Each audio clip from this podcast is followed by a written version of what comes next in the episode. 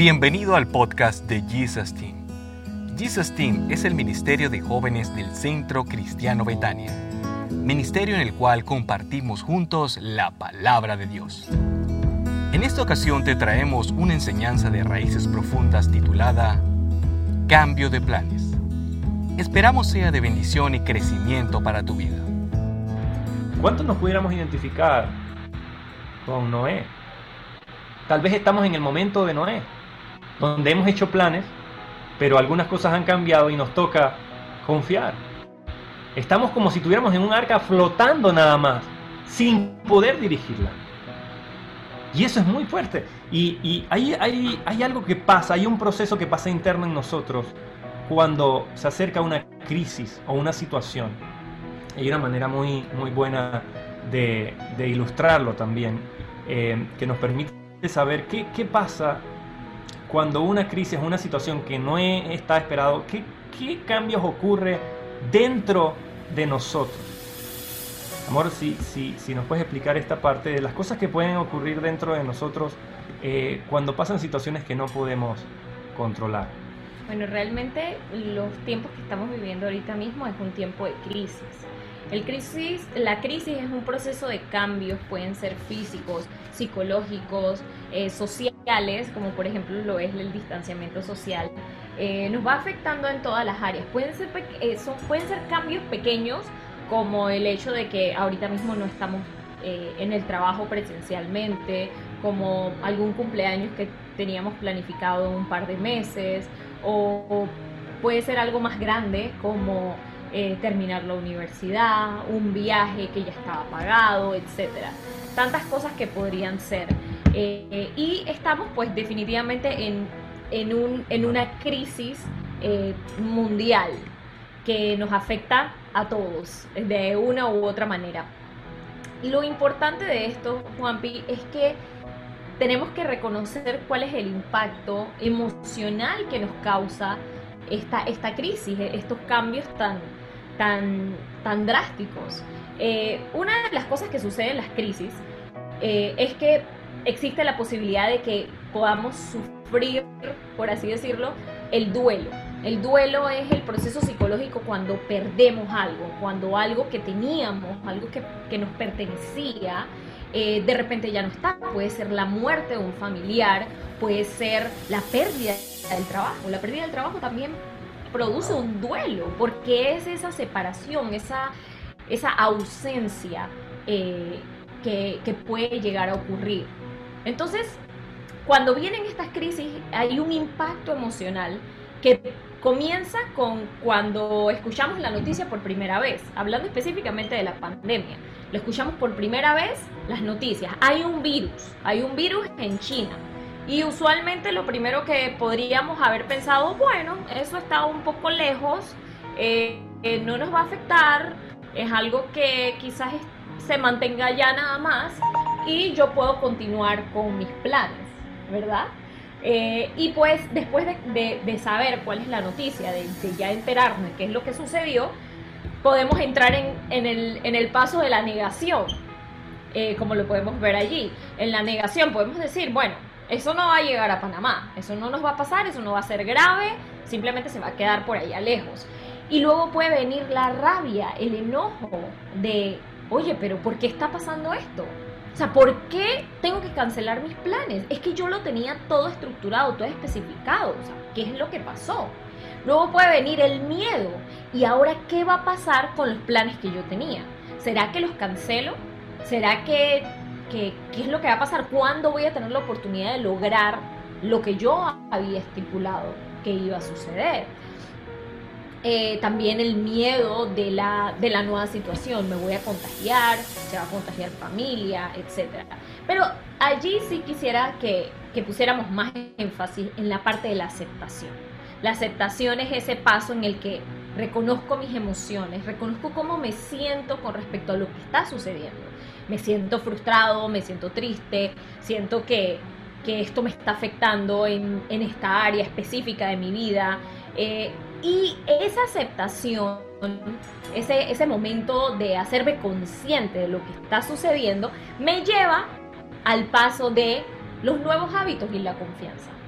En la aceptación es donde yo puedo aceptar que Dios permitió esta circunstancia. Dentro de la voluntad de Dios estaba, ya sea que fue permisivo, que sucediera. Y como ya sucedió, pues yo puedo creer que hay mejores planes, que Dios tiene mejores planes, que es esa parte de los nuevos hábitos y la confianza. Pongo mi confianza completa en Cristo y adquiero nuevos hábitos. Wow, de verdad que es increíble ver esta parte. Nos llama mucho la atención de que hay como un proceso que uno pasa, de alguna manera es una experiencia que uno vive al ver todo lo que conlleva la pandemia en nosotros, en nuestra vida, cómo nos afecta, cómo cambia todo en nosotros. Realmente a mí me impresiona que los cambios son fuertes. O sea, algunos de repente lo podemos controlar, como ven aquí, algunos de repente pueden decir, bueno, ahorita mismo estoy en la etapa del miedo, ahorita mismo me siento de esta manera, en fin, de todo puede suceder cuando estamos en una situación como estas. Como les decía en antes, cuando vimos la parte de la barquita, podemos ver que se trataba de qué podemos escoger. Algunos podrán decir, bueno, realmente nunca dejaría la vela, porque esa representa para mí el control. Nunca la dejaría. Otros pueden decir, bueno, nunca dejaría la Biblia, otros dejarían, pero realmente ¿por qué no dejaríamos la vela? Algunos pueden decir, bueno, realmente es que si yo no pudiera controlar la balsa, me frustraría, me dolería. ¿En qué parte estuviéramos en qué etapa nos consideramos que podemos estar aquí, en el impacto emocional? ¿Dónde pudiéramos estar? ¿Qué tanto nos afecta realmente la pandemia a nosotros? Realmente, ¿qué es lo más impactante, qué es lo más fuerte que nos pueda suceder? Y eso es algo que queríamos compartir, porque creemos que es muy importante lo que está sucediendo hoy en día con referente a la pandemia, con referente a lo que estamos sintiendo y viviendo todos. Todos estamos pasando de alguna manera por una situación donde tal vez nos afecta más a unos que a otros. Otros podrán decir, realmente no me afecta tanto. Otros podrán decir, sí, realmente estoy muy mal. Entonces eso es algo que debemos considerar, que debemos pensar y decir, realmente no quiero pasar por esta situación. Y hablando de esto, quisiera terminar con una historia real, conmovedora. Una historia que nos habla de qué pasa cuando uno tiene ese impacto de cambios de planes. ¿Qué pasa cuando algo que habías planeado tal vez hasta por un año, por varios meses, es totalmente cambiado? Y aquí, entre nosotros, tenemos a esta historia que vamos a escuchar, y quisiera que presten atención y la puedan ver. Quiero invitar a esta pareja maravillosa que nos acompañe para contar esta historia. Bienvenido, Paco y Ana, ¿cómo están? ¿Qué tal, Juanpi? ¿Qué tal? Buenas tardes. Hola, a todos los que están acá conectados. Oye, qué sorpresa ese video, Juan Pablo. No me lo esperaba. Wow. Exacto. No me cómo era. ¿Cómo se sienten al ver ese video ahora y saber de que algo hay detrás de ese video? Hay una historia detrás de ese video, ¿cierto? Hay una historia que podemos contar detrás de ese video, y quisiera pues que nos hablaran acerca de esa hermosa historia. No sé si Paco, puedes hablarnos de repente qué planes habían ahí. Ahí hablaba de una boda. Háblanos de eso. Bueno, sí, realmente Ana y yo nos habíamos comprometido en diciembre, Año Nuevo, precisamente. Pero antes del compromiso ya teníamos algunos meses organizando la boda para la fecha en la que queríamos que fuera. Habíamos preparado 9 meses de anticipación. Y De hecho, ya habíamos separado varios de los proveedores más importantes. Y íbamos, como quien dice, en buena marcha con lo de la planificación. Y bueno, sucedió esto y, como dice el título de la enseñanza de hoy, cambio de planes. Cambio de planes, totalmente. Y digo, hay un montón de detalles. Como ven ahí, ese video de Save the Date nos los enviaron días antes de que se declarara el primer caso de brote en Panamá. Eso quiere decir que nosotros íbamos a mandar ese Save the Date a nuestros invitados exactamente en el momento en el que empezó todo. Así que... Wow. Fue fuerte, la verdad. Wow, qué fuerte. Así que ustedes son un gran ejemplo para hablarnos de lo que representa un cambio de planes tan grande como esto. Digo, en el caso de un hombre esto igual de importante, pero en el caso de una mujer, algunas chicas dirán, ¿qué? ¡La boda! O sea, mi boda. Y sé que es mucho más fuerte para una mujer que de repente tiene esa expectativa, ese deseo. Ana, ¿cuáles emociones y sentimientos has enfrentado o enfrentaste con este cambio de planes que no está bajo tu control? Venías planeando, te han entendido 9 meses antes todo, pero lidias ahora, o sea, te enfrentas con algo llamado emociones y sentimientos. ¿Qué nos puedes decir? Bueno, me sentí muy identificada con lo que explicó Clarisa, porque fue así mismo. Cuando estábamos en el viaje anterior, teníamos un viaje, en ese viaje después de regresar de ese viaje íbamos a mandar el video que acaban de ver, y en el viaje se declara lo de la cuarentena total y todo. Entonces, cuando ya yo estoy en mi casa, que realizo que no se va a poder, que el tiempo está pasando y que las cosas están detenidas, tuve como un tiempo de duelo, como de que no quería tocar el tema, no quería hablar con nadie del tema, ni siquiera con Paco. No tocábamos el tema, hablábamos de otras cosas y bueno, sí, ya sabemos que no vamos a hacer esto. Íbamos a un viaje antes de para estar con mi familia en Costa Rica, antes de la boda, que conocieran a Ramiro, que estuvieran con él. Entonces fue como que, cancelamos eso, averiguamos sobre esa información y ya. Nada de que vamos a tocar tema de boda, no. Entonces, después me sentí muy triste. Como que, ¿va a pasar o no va a pasar? Luego Paco me llamaba y hablábamos por videollamadas y yo me ponía a llorar en la videollamada. Luego llegué a un punto en el que como que guardé todo. Yo tenía unos folders con información de proveedores y cosas, y guardé todo. Guardé la agenda, tenía una agenda que tenía como todas las cosas, la guardé y dije, no, voy a olvidarme de eso, así como resignación, como que voy a hacer otras cosas, voy a aprovechar mi cuarentena y voy a ignorar por completamente ese suceso. Pues cuando sea, que Dios decida que sea así, como que cuando Dios quiera que pase, pasará, pero no voy a tocar el tema. Y esas fueron las emociones que tuve. Wow. Y en tu caso, Paco. de verdad que los hombres manejamos las cosas de manera distinta. Lo primero que a mí me pasó es negación. A mí no me da la gana de que esto sea así literal. Y con esto que comenta Ana del viaje que teníamos para conocer a sus papás, su papá que vive en Costa Rica, un día antes del viaje fue que yo vine a caer en cuenta y decir, no podemos ir y no podemos hacer nada. Y en ese momento yo tuve que llamar a Ana y decirle, ha sido difícil, pero no vamos a poder viajar, vamos a tener que cancelar todo. Y realmente fue algo fuerte.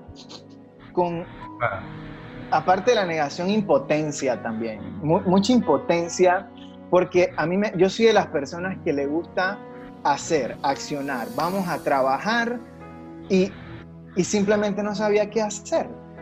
O sea, tenía ganas de hacer muchas cosas, pero no podía hacer nada. O sea, tenía que quedarme en mi casa esperando, y eso a mí realmente no me gusta, porque yo soy de los que le gusta hacer cosas. Y fue claro, demasiado. Tú lo que querías estar casado. O sea, exacto. ¿Qué hay que hacer para casarse rápido? Díganme qué hay que hacer para casarse. Así de práctico. Exactamente. Pero. No, total. Sí, ahora. Y yo. ¿Sí? No, dime. No, y obviamente enojado, ¿no? Enojado sí. Con toda la situación.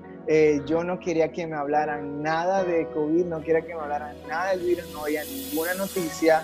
Inclusive en mi interior llegué como a no querer escuchar de ninguno de mis amigos que me preguntara sobre eso, porque era como que simplemente no quiero saber nada de eso. Exacto, digo, el COVID se convirtió en tu peor enemigo, en tu archienemigo. Exacto, sí, no, o sea, yo miraba, y con mucho respeto, yo miraba a un chinito en la calle y decía, ¿por qué tuviste que hacer eso? Claro, tu motivación estaba... sí, total. Las tocadas, tus emociones. Ah, bueno, sí. Y la pregunta importante en este caso, ¿cómo le hicieron frente a este cambio de planes? ¿Cómo decidieron reaccionar ante esta situación tan fuerte? Ana. ¿Estás muteada? Bueno, los que me conocen saben que llorar fue como, necesito sacarlo y necesito que salga llorando. Entonces me di tiempo de llorar cuando me di cuenta que estaba triste. De aceptar que me dolía, porque muchas veces como que no me quiero sentir mal por esto, pues como que quiero aceptar la voluntad de Dios, pero me siento mal, me siento triste, quería que fuera de otra manera. Entonces como que llegar a ese punto de que debo aceptar cómo me siento y vivirlo. Y de una vez fue como que, Paco, no podemos hacer esto solos, así que necesitamos ayuda y contactarlos a ustedes, que ahí fue que nos reunimos y que hablamos con ustedes, porque sentimos que no sabíamos cómo lidiar con todas esas cosas. Estábamos lejos, no nos estábamos viendo, nos sentíamos mal, habíamos dejado de hablar de ese tema. Entonces, como que eso podía afectarnos como relación, pues. Entonces, fue como que necesitamos que nos ayuden y necesitamos que nos guíen. Y, no sé, Paco, si quieres agregar algo más. Sí, fue un gran paso ese de buscar ayuda.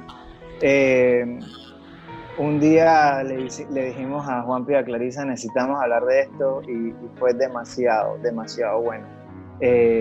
Escucharlos, ¿no? Y que ellos nos dijeran, nos afirmaran, y nos hicieran como redireccionar lo que estábamos haciendo.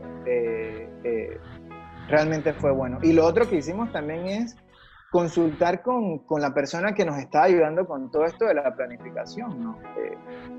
Que por lo menos en mi caso, yo tenía como muchos pensamientos de que ahora el hotel y la fecha y lo que habíamos pagado y el dinero y todo lo demás. Entonces me estaba haciendo muchas ideas en la cabeza. Y yo creo que ir y preguntarle a la chica que nos estaba apoyando con esto de la planificación nos ayudó a poner los pies sobre la tierra y a no estar simplemente disparando ideas y pensamientos que estaban afectándonos más. Y otra cosa que hicimos, que fue algo súper sencillo, pero nos ayudó mucho, es que un día hablando con Ana, yo le dije, ok, Ana, hagamos un acuerdo. Por favor, no vamos a discutir. Por favor, no discutamos. Y eso fue muy bueno, porque nos dimos cuenta de que no somos enemigos y que uno no tiene la culpa de las cosas, de lo que está pasando, y eso realmente nos ayudó bastante. Y bueno, algo que nos ayudó mucho fue el hecho de empezar a tomar acción. Sabíamos que habían cosas, exacto, a usar lo que nos aconsejaron, pues. Hablamos con Juan Piclar y ellos nos dieron cosas para hacer. Nos dieron tarea, y entonces enfocar nuestra mente en vamos a usar esto que nos dieron, estas herramientas que nos dieron, estas oportunidades que nos dieron, y vamos a hacerlas, pues, vamos a aprovechar el tiempo en esto. Ahora, una pregunta, ¿qué papel jugó aquí el tema de la oración? El tema de ir a Dios en medio de esta situación. ¿Creen que su oración comenzó a cambiar en antes y después? O sea, después, primero la noticia, cómo era su oración con Dios, cómo le entregaban eso a Dios, y cómo eso comenzó a influir o a cambiar dentro de ustedes su intimidad o presentarle esto al Señor. O sea, ¿qué eso cambió dentro de ustedes? Bueno, sí. Antes del viaje, del primer viaje incluso, el que fue en México con las chicas, yo había dispuesto en mi corazón, y le compartí a Paco, disculpen por el perro, había dispuesto en mi corazón orar por todo el tema del viaje, porque saben, como los nervios de presentarle a mi familia y de llevarlos a Costa, como que me daba nervios, entonces como que puse eso en oración y puse también los planes de la boda. Entonces, ya en este punto, cuando ya estoy más calmada, mis emociones están como más estables, me puse a pensar en que yo había estado orando por eso. Entonces, como que conecté de que, oye, Dios está respondiendo de alguna manera. O sea, esto no se escapa de las manos de Dios, porque ya lo pusiste en sus manos. Entonces, seguimos orando, pero yo creo que este tiempo lo que hizo fue ayudarnos a orar más juntos. No a vernos como que tú oras por eso allá y yo oro por eso acá, sino nos reunimos, nos llamamos por FaceTime, vamos a orar por esto, vamos a entregarle nuestro corazón al Señor, nuestras emociones a Dios, porque simplemente no podemos llevar esto nosotros y nos podemos dañar tratando de cargar este peso nosotros mismos, pues. Entonces yo creo que como equipo, como pareja, empezamos a agregar la oración como un fundamento, no solamente como algo lindo que te dicen, es que es bueno que la pareja ore juntas, sino es necesario que oren juntos y que busquen juntos al Señor, porque Él es el único que los puede sostener en medio de esto. Wow. Paco, en tu caso, se te fue el enojo, hermano, déjate oír a los chicos. Wow. No, mira, sabes que uno siempre escucha esa frase de como que entrégaselo a Dios, entrégale tus planes a Dios. Y esa frase a mí me parecía como tan poco práctica, o sea, ¿cómo le entrego mis cosas a Dios? Y una vez conversando con Ana, ella me decía, dile cómo te sientes en base a esto, y tal cual, Señor, estoy molesto, estoy enojado, no sé qué hacer con todos estos planes. No te puedo mentir, quería que sucediera en este momento, pero por favor, haz algo porque yo no puedo hacer nada. Entonces, esa oración como de presentarle a Él cómo está mi interior, fue demasiado buena y empezó a darme como una nueva manera de ver las cosas y de empezar a ser más productivo, en vez de estar ahí como tirado, es que me muero, no puedo hacer nada. O sea, fue muy, muy bueno y muy práctico esa parte de cómo entrego mis cosas a Dios. Wow, qué tremendo, qué hermoso eso de esa entrega, es verdad. A veces uno la dice como que ya viene con el cliché de entrega tus planes al Señor. Pero cuando se tiene ese dolor o esa emoción es más complicado, pero te transforma. ¿Cuál es ahora su perspectiva del futuro? ¿Cómo se sienten ahora al pensar en el futuro de que se casarán algún día, pues?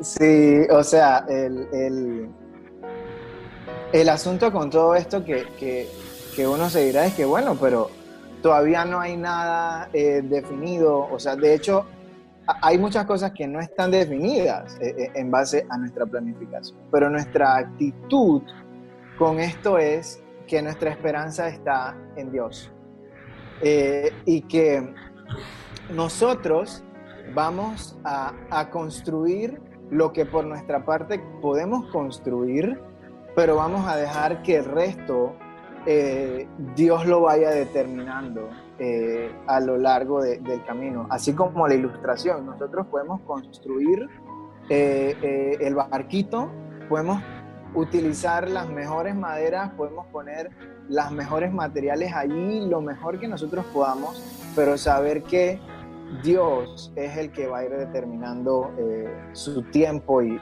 su rumbo, ¿no? Entonces, creo que un resumen sería una esperanza firme en Dios. Ana. Ana, ¿te vas a casar? ¿Cómo te sientes con esa pregunta? Bueno, me da risa porque yo siempre hablo con Diana de que nuestras mentes son un poco catastróficas. Entonces, no solo pasa que uno piensa en que los planes se detienen, sino como que, ¿qué pasa si me muero en el camino? ¿Qué pasa si se muere Paco? ¿Qué pasa si se muere? O sea, no solo pienso en que no le gusta el drama. Ajá, exacto. Entonces yo me hago la película y todas estas cosas son parte de la lucha, ¿no? Entonces, yo creo que todo esto me ha enseñado a atesorar a Cristo. Yo creo que todas las circunstancias de nuestra vida nos ayudan a ver a Cristo.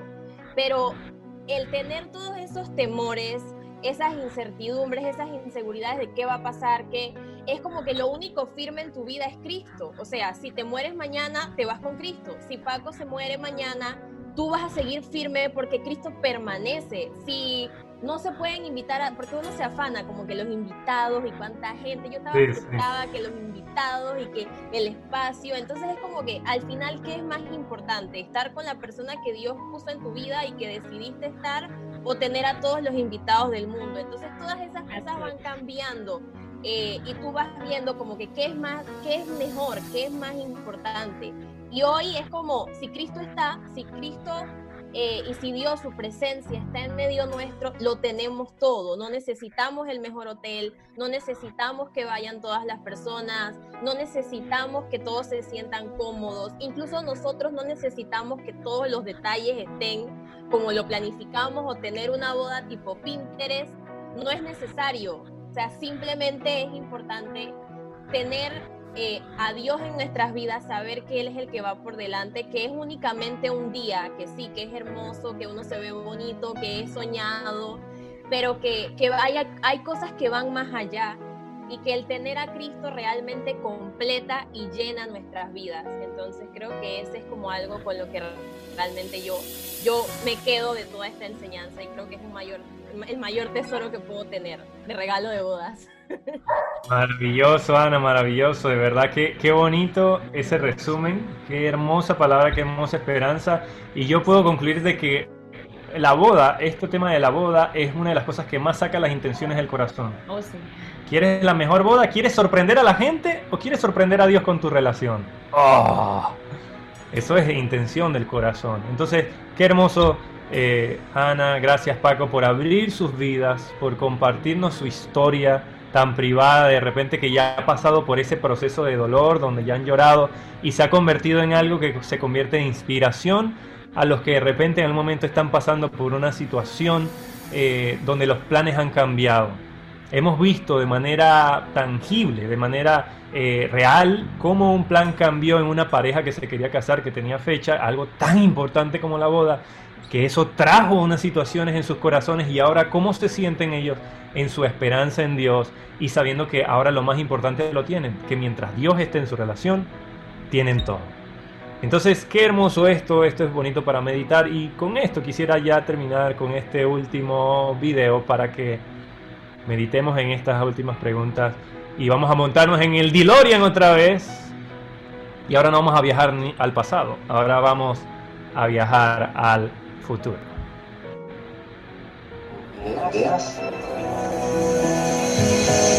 Hola, no nos conocemos. Soy la esperanza de tu plan en futuros, y estoy aquí para animarte y ayudarte a recuperar las ganas de seguir avanzando.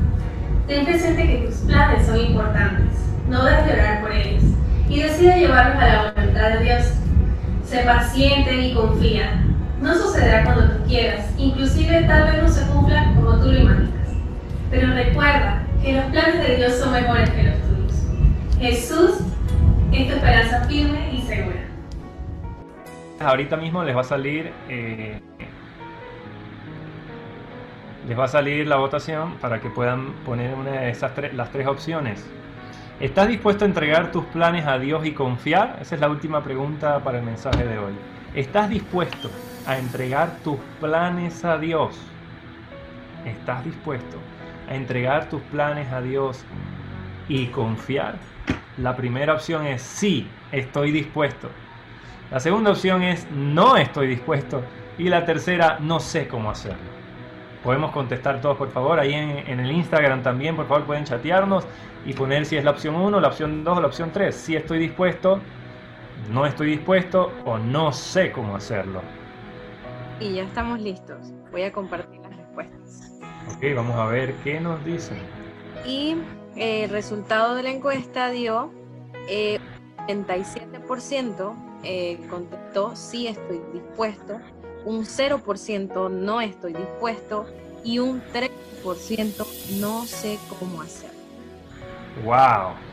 Hermoso, eso quiere decir que la mayoría estamos dispuestos a dejar nuestros planes en el Señor, a confiar plenamente en Dios, en saber que hemos hecho ya la barca, no tenemos el control y es Dios el que la dirige y vamos a llegar a un lugar seguro, como lo experimentó Noé.